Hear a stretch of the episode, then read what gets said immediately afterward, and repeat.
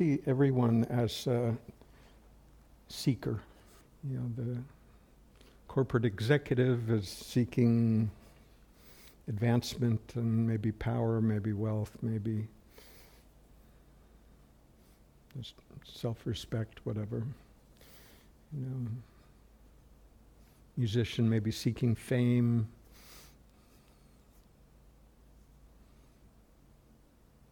The drunk in the alley is seeking just to feel better, right? Get through another day. Lots of people out there sort of seeking some identity that they're comfortable with, seeking comfort, seeking security, seeking companionship. I mean, all, all of these different ways of just sort of seeking something to feel better, right? Then we get into the spiritual world. Then there's enlightenment, right? Eternal bliss.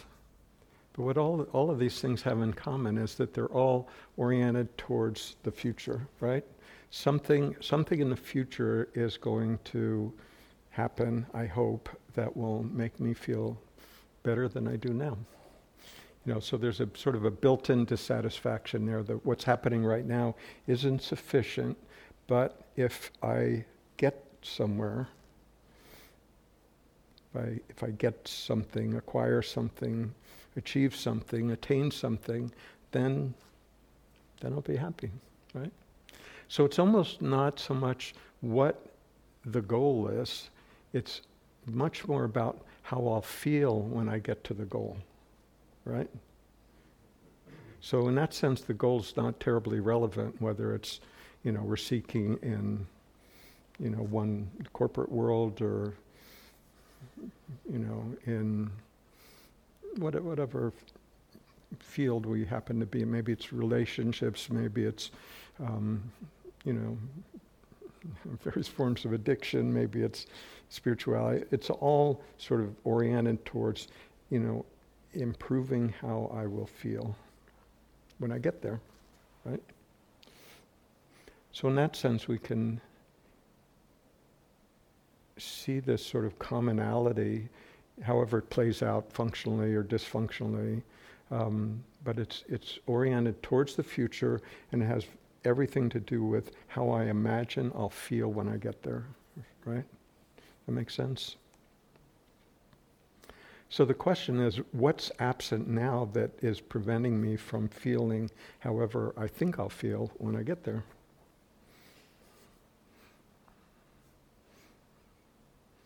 Because that's the assumption, right? Whatever's happening right now is somehow lacking. That makes sense? I mean, if, if nothing is lacking, what am I seeking? Right? So there's, there's some sense that, that what's present now isn't quite enough. And therefore, I have to seek for what will be fulfilling. You know, just, just logical, right? But the, but the presumption is that there's something absent in this moment. The only problem is that every moment is the moment that we're living. It's always, it's always in the present moment, and this hoped for some event in the future that's going to resolve everything uh, is the promise that's never kept, right? It's never we never get to the future. It's always held out there as the, the carrot somehow that'll make everything okay, right? And even if we feel like pretty good, you know, right now, it's, yeah, but it, it could be better, right? There's always this movement. Um, even the whole, you know, American idealism, the American economy is built on that. Things will get better in the future. You know, the the, um, you know, our kids will be better off than we are. Our, you know, the economy will always grow. You know, I'll be able to, I don't know, retire comfortably. I mean, there's always this movement into the future of, yeah, but things will be better, you know. And so, I mean, that's okay. I mean, it's sort of a, I guess, a form of optimism, but it's also a form of denial of what's happening right now And the, the, the difficulty is that our entire life is spent right now. You know, for all the effort that spiritual people make to be in the now, no one's ever succeeded in ever getting out of the now. It's always, it's always now, right? Our mind may be thinking about what we'll do next week or, you know, the vacation we had 10 years ago, but the only time we can ever do that is now, right? It's always now. So our attention may be somewhere else, but the reality is this present moment. It's always now. The scenery changes, of course, but where we inevitably are is now, always, right? So if our perspective is, yeah, but that's not quite good enough, right? It's something somewhere else other than here and now that is going to satisfy me, is going to fulfill fulfill some desire, even if I can't quite define what that desire is very well. You know, or maybe maybe we can. Maybe we think when I um, I don't know. When I'm in a relationship, you know, when we have kids, or when the kids leave home, when I retire, when, you know, so always, you know, at, at, at some point we'll be, um, you know, some, somehow um, something that I'm looking forward to that will be better than whatever's happening now. So it, it really begs the question well, what's absent now? What, what is it about this current moment that is not entirely satisfactory? Right? So, what is that? You know, it's like, it's almost as, you know, we can hear that and we can say, yeah, but not like this, you know, not like, you know, as I am, you know, not with the shortcomings that I have, not with, you know, the mental patterns, the regrets, the guilt, the shame, the uh, unmet dreams, all the, the, the mental structure. And Certainly that can't be what you're talking about, right? So f- for a while, um, maybe for a long while, and for most people, seemingly for their entire life, the expectation is that there's something on the outside that will be ultimately fulfilling. You know, that there's, there's, some, there's some achievement, you know, the, the home on the beach or the vacation that we always dreamt of or the, you know, something that will happen in, on the outside. You know, maybe, you know, our political party will win. That, that, will, that, will, that will do it. Or maybe, you know, my football team will, you know, be national champs. That'll, that'll make me feel good. you know, and, um, you know, at, at some point we might begin to suspect. Maybe, maybe, we've had a lot of things that we've looked forward to and we've attained and it feels good and there's no denying that. You know we get something that we've worked hard for some skill you know some position some relationship some house some situation. Feels good. You know we don't have to pretend that it doesn't right? And one of the benefits of achieving um, you know, things that we've always dreamt of is that um, we can we can appreciate that, be grateful for it, and we can also see that it is uh, it doesn't satisfy this yearning. You know that it may for a while. You know, it's like you buy a new car, it feels good the rest of the day. Maybe even for a week, you know, it feels great. and, but at some point, it's you know just the next vehicle. Right? So, for a short while, this sense of wanting can subside. and that feels good.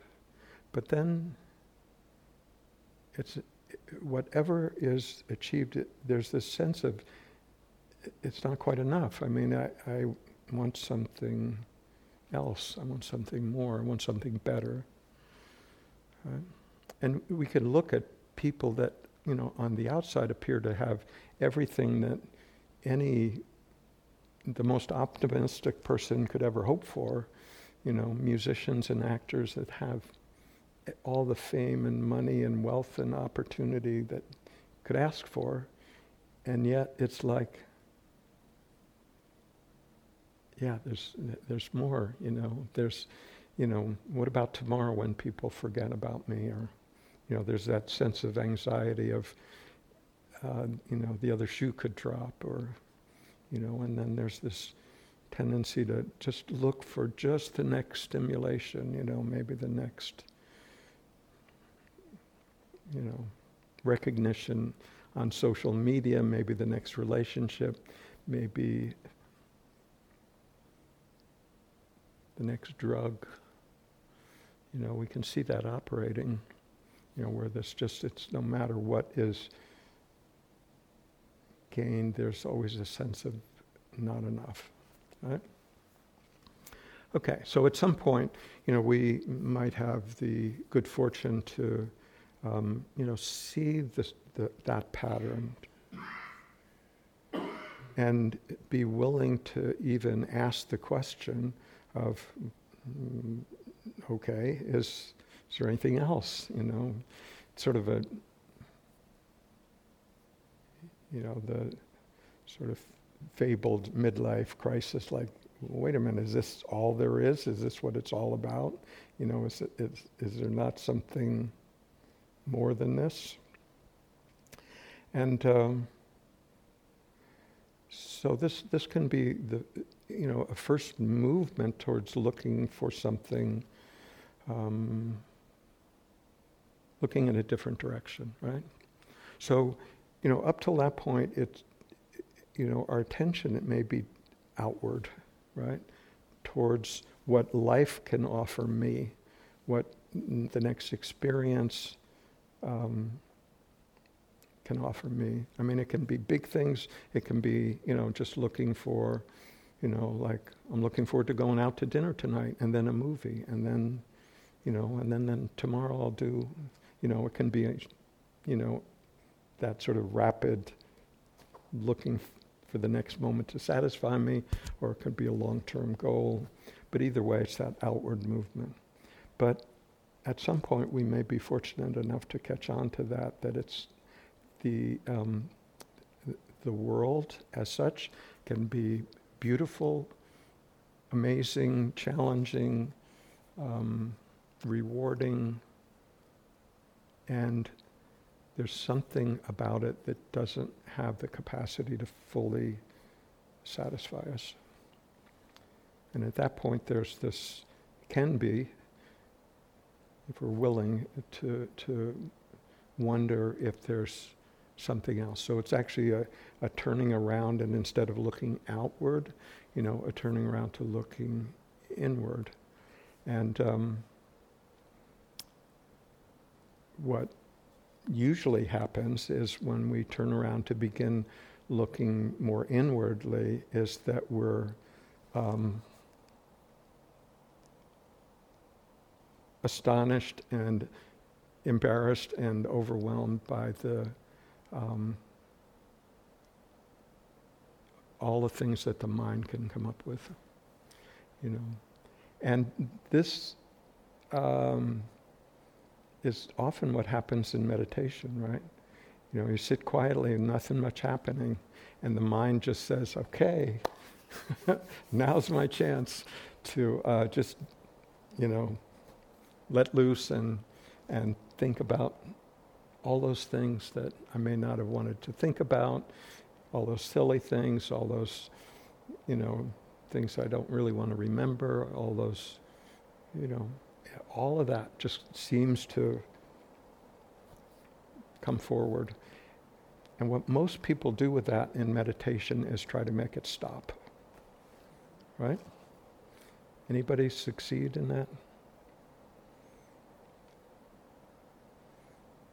The, the problem with trying to make it stop is it's just another thought that you're adding to the mix.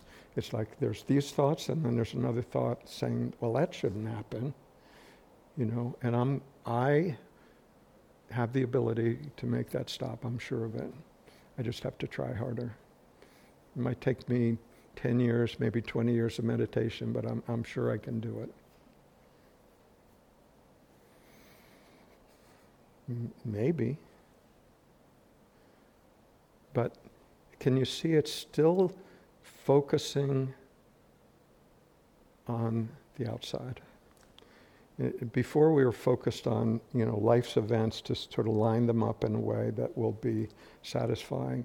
And now we're doing it the same way on the inside. We're trying to organize manage our thinking process in order to do what? Make me feel good right? Still the same movement. We're just doing it on the inside rather than the outside.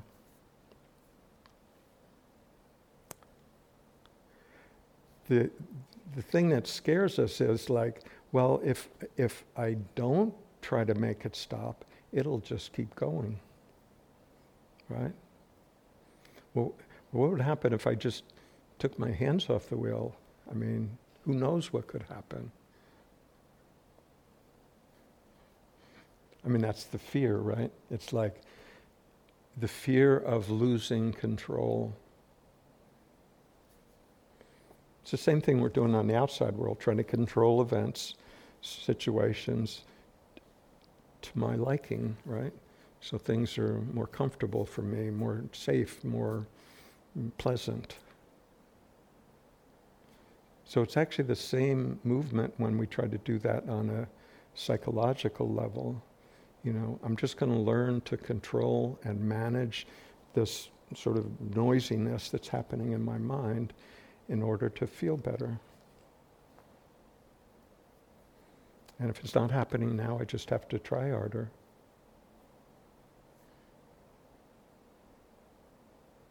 But it's still placing the responsibility on our own happiness to something that's out beyond our control, namely our thinking process. I'm not, I'm not talking about, you know, useful rational things that we do at work kind of thinking. I'm not talking about that. I'm talking about the kind of repetitive, um, self judgmental thoughts that cause us to suffer, that kind of thinking. You know, the 90% kind of thinking, that, that one.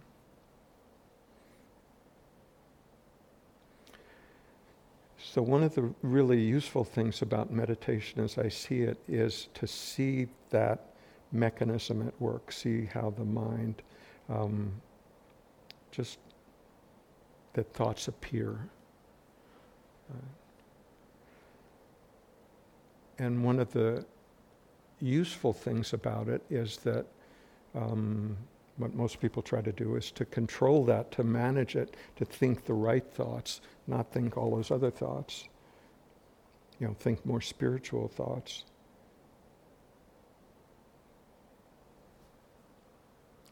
But the mind has a tendency to just come up with any old thing.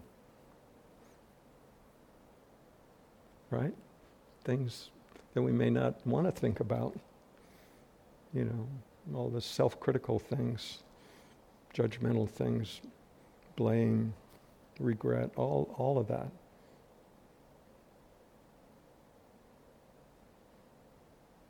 And it seems to do it without our permission. Right? You ever notice that? You know, you wake up at 3 o'clock in the morning, you had a hard day the day before, and the mind just doesn't want to let it go. You know, it just, you know, is you know, it's not going to let you go back to sleep for a while. It's going to just think about, you know, without any resolution. It just sort of replays the same video.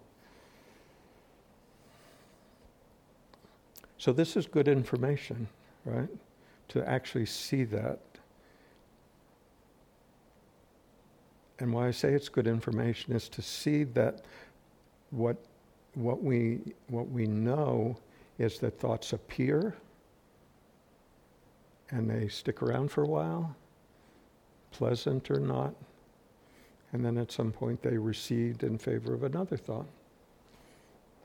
And there's usually not a noticeable gap between them. It's just very linear words in our head, phrases, sentences, thoughts, just one after another, on and on.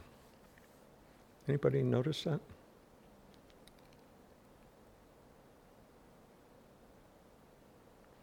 So what I, when I say it's, it's good information, it's, it's, it's valuable to see that thoughts arise without our permission. We, we may decide to think something, but then we can wonder, well, why did I decide to think something?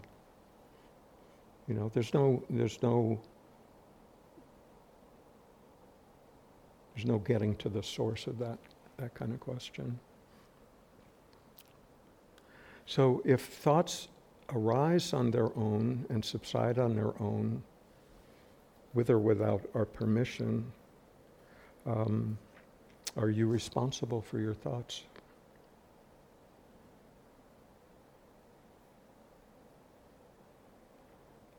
If you say yes, then you're responsible for all of them, right? There's no, well, I'm, I'm responsible for the good ones, but, uh, you know,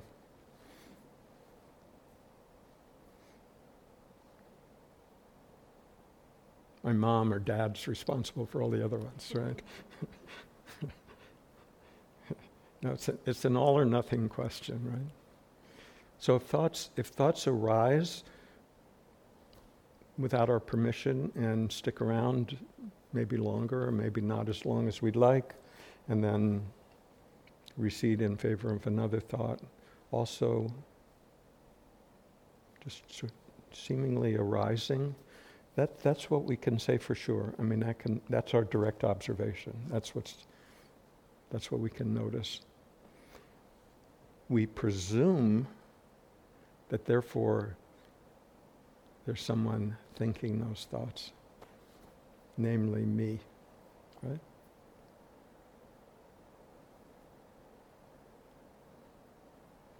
So that's what's really puzzling. Because thoughts, thoughts happening are undeniable.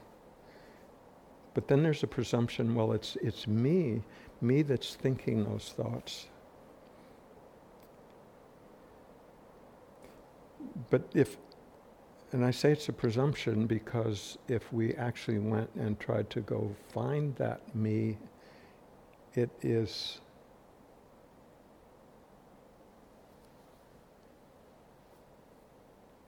Not there. There's thoughts. I mean, there's thoughts about the me that's thinking the thoughts, but that's it's just another thought.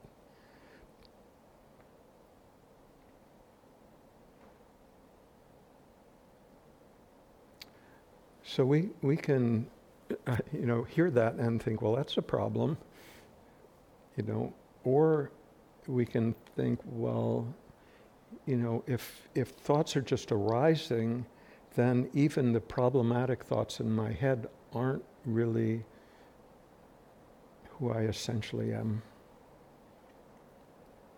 They're just thoughts. Where, where did the thoughts come from? I mean, we can often trace back certain patterns to you know earlier times in our life, usually really early times in our life you know, certain ways we think about things, think about ourselves.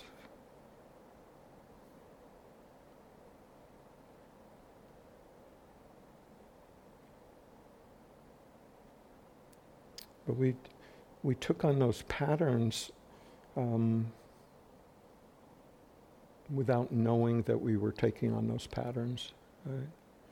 I mean, you know, when we were 10 years old, um, you know, let's, I mean, a really common pattern is, you know, a sense of unworthiness, you know, like, you know, I'm not, I'm not worthy, right? So where did that come from? I mean, it wasn't like when we were 10 years old, we consciously decided that, you know, we're sort of planning out our future life and thinking, well, you know what, you know, I think when I'm an adult, I think what I'd really like to feel is being unworthy. You know, we, d- we didn't do that. I mean, it just may have happened along the way, or, um, you know, um, you know, all kinds of patterns. You know, maybe, you know, I'm a judgmental person. Maybe I feel like I'm an unlovable person. Maybe I feel like I can't trust people. And all of these, all of these patterns that may cause us to suffer. How did we pick them up? You know, we didn't. We didn't take them on knowingly. They just sort of, you know, we found ourselves an adult and, you know, it seemed like there were these patterns of behavior, thought patterns that were happening. But the real question is that who we really are. Right? So if we're trying to resolve things by sorting out these behaviors and patterns and conditionings, if we're trying to, you know, sort of rearrange those things, it's not all that much different like arranging things in the outside world. You know, I'll get the new kitchen, that'll make me happy. I'll change this over here, I'll get a better job. I'll, you know, and now we're doing it. Well, I'll try to get rid of that pattern and then um, this thought, and I'll try to, you know, change my diet and I'll try to do this and that. But it's the same same movement, essentially. You know, because we believe that what we are is this thought patterns, that that's what we essentially are. And therefore, to feel okay about ourselves, we have to fix that first, right? Fix our karma, you know, fix our bad habits, however we think about it you know, somehow, somehow as I am, um, um, it's, you know, happiness and contentment and peace are not possible. But if I just fix these things over here, then then I'd feel good, right?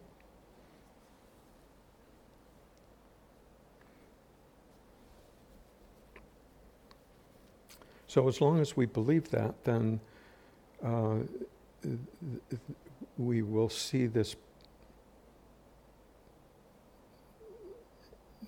journey or life, however you view it, as a self-improvement project. You know, I've just got to work harder to get there, and then once I sort of fix that, then maybe I'll be eligible to be happy.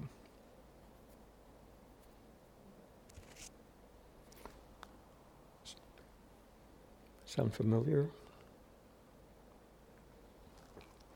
So, what if none of that was true? What if it just didn't work like that?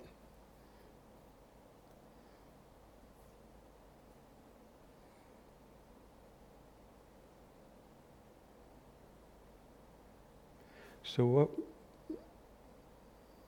you know, it, it seems like an essential part of the process to be willing to look at whatever whatever arises when we're really willing to look at it, whatever those sort of shadowy areas of ourselves, you know, just to be willing to see it. Right? And um, but there's a difference between being willing to see it and to fight with it the, the, the fighting with it is, um, you know, being self-judgmental about whatever those patterns happens to be. You know, because all, all of us, we got sort of a mixed bag growing up. You know, we got some probably pretty functional conditioning and probably some that wasn't so functional. You know, and then as an adult, we, you know, struggle with trying to enhance this, you know, be more like this, trying to keep that under wraps, you know, in order to find our way in the world.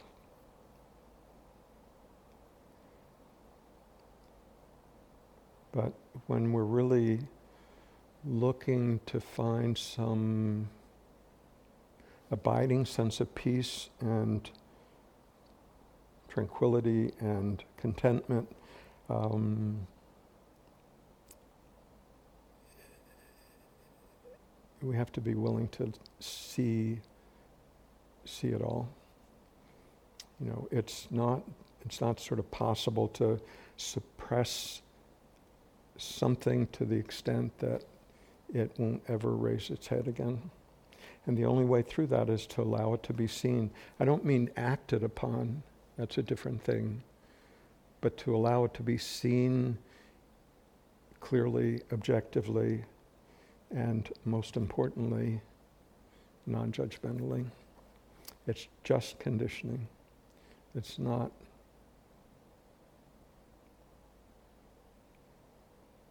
not actually essentially what we are.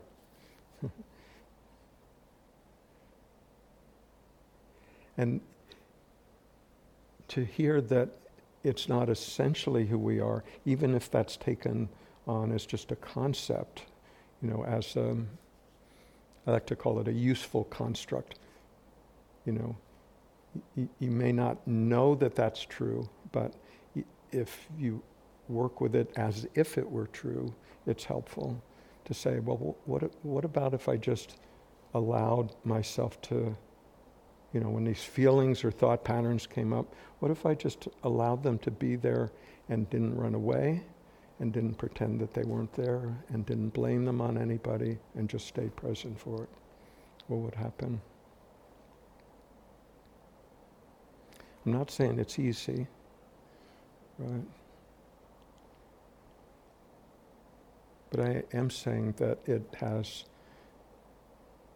power to do, you know, it gives us. Um, it's the way through that, right? If, if, we if we deny it and push it away and say it's too big for me to look at, it it just grows. It grows, it gets bigger, and so. Um, you know, at some point we have to decide whether we're willing to live with that for the duration of our life or we're willing to look at it. I mean, that doesn't go away otherwise. And if we're willing to look at it, it means willing to look at everything. You know, it's a lot easier if if what is looking at the conditioning knows that what we are essentially is not that conditioning. Conditioning is just something that happened. It happened to all of us. You know, it's like ch- childhood vaccinations. We all got them, you know.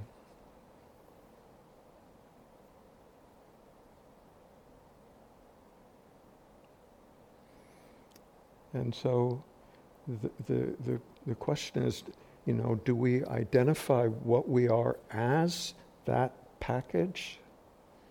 You know, our life story and all the conditioning and all the self judgments and other people's judgments about us and how we view the world, that whole package. Is that what we are, or is there something more fundamental?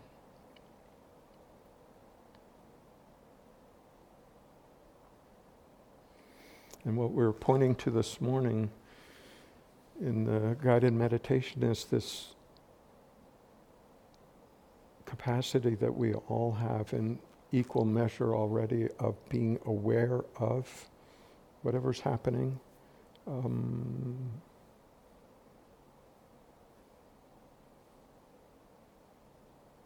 I, I suggest that that's a possibility for what we essentially are.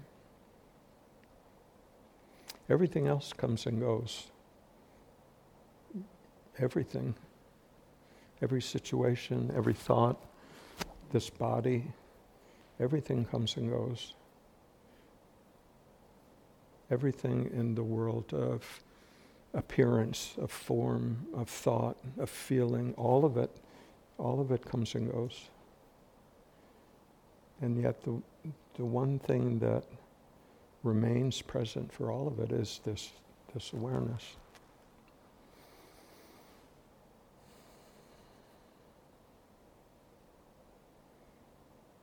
I mean, uh, uh, it's not, not difficult to notice, and so it is raises the question, well, you know, if all these other things are temporary, but there's this one thing that's seemed to be present ever since I was a kid, I wonder if that's who I could essentially be.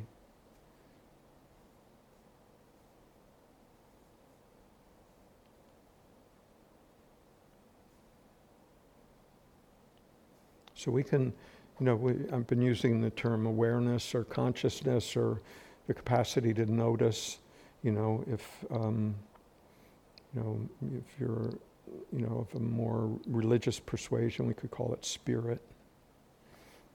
Mm-hmm. Mm-hmm. Mm-hmm. But the words doesn't matter. I mean, the point is that this is something that um, we don't have to believe in, we can just recognize that's functioning now and always.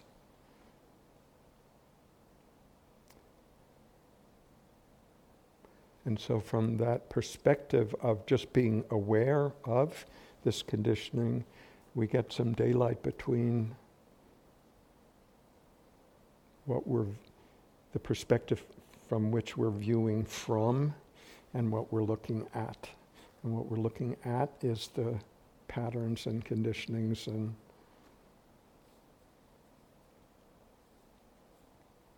successes and failures and all of that. So that's what we're looking at. But what we're looking from is that constraint. So we're not asking the mind to stop. That, that's a losing game.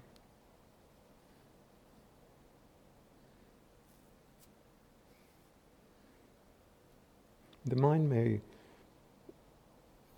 slow down over time so that most of the time it is quiet, but it won't, it won't go in that direction if we're trying to make it quiet because then we're and we're just energizing it.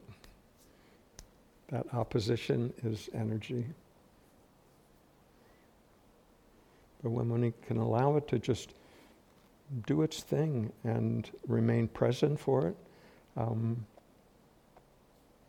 you know, we're not trying to, you know, remove ourselves from it, you know, push it away, make it, you know, imaginary or an illusion or any of that.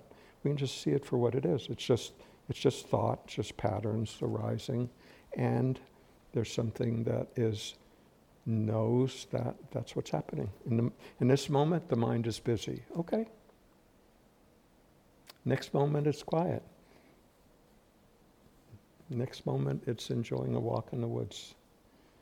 Next moment, it's sitting in front of a computer. No, no problem. Right? It's just the next occurrence that's happening, all within this presence that we are, this awareness that we are. The difficulty is when we try to manage the experience. That's hard work. But life is a way of presenting the next experience. Have, have you noticed? You know, we, we plan as best we can, and then life happens. And every once in a while, it's in alignment with what we planned. It's sort of like that's what they depend on in Las Vegas. You know, every once in a while, there's a payoff. Not often, but just enough to keep us in the game. But life, life continues to unfold. Most of the time, we're um,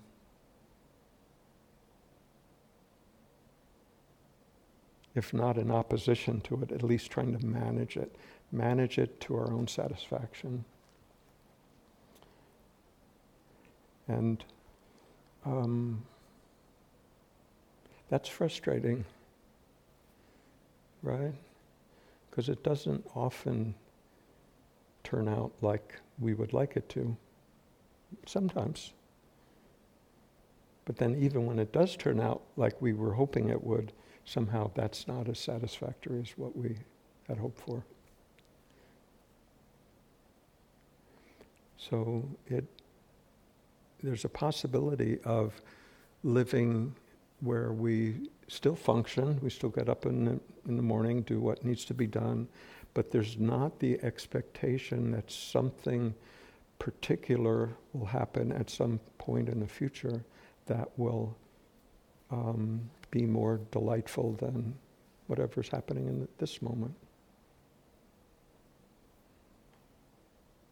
That's the trap. Right? But we can't we can't get out of that trap if we believe that what I am is this sort of conglomerate of my life story and all the thoughts that are going through my head. If we believe that that's the entirety of what I am rather than just the experience that I'm having, then it feels like, no, I've got to fix that. And that's, that's a lifelong process. Lifelong process that never comes to the end because we'll always find another thing that needs to be fixed. Right? But what we, what, here's, here's the amazing wonderful, liberating thing is that when we recognize that what's essential is this capacity to be present for whatever's happening. Um,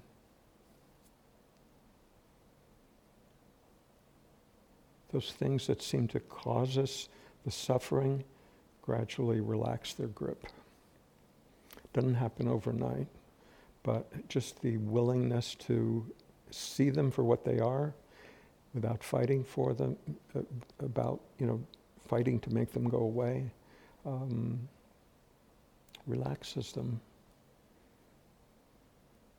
They may still function to a certain degree every once in a while, but they don't own us anymore.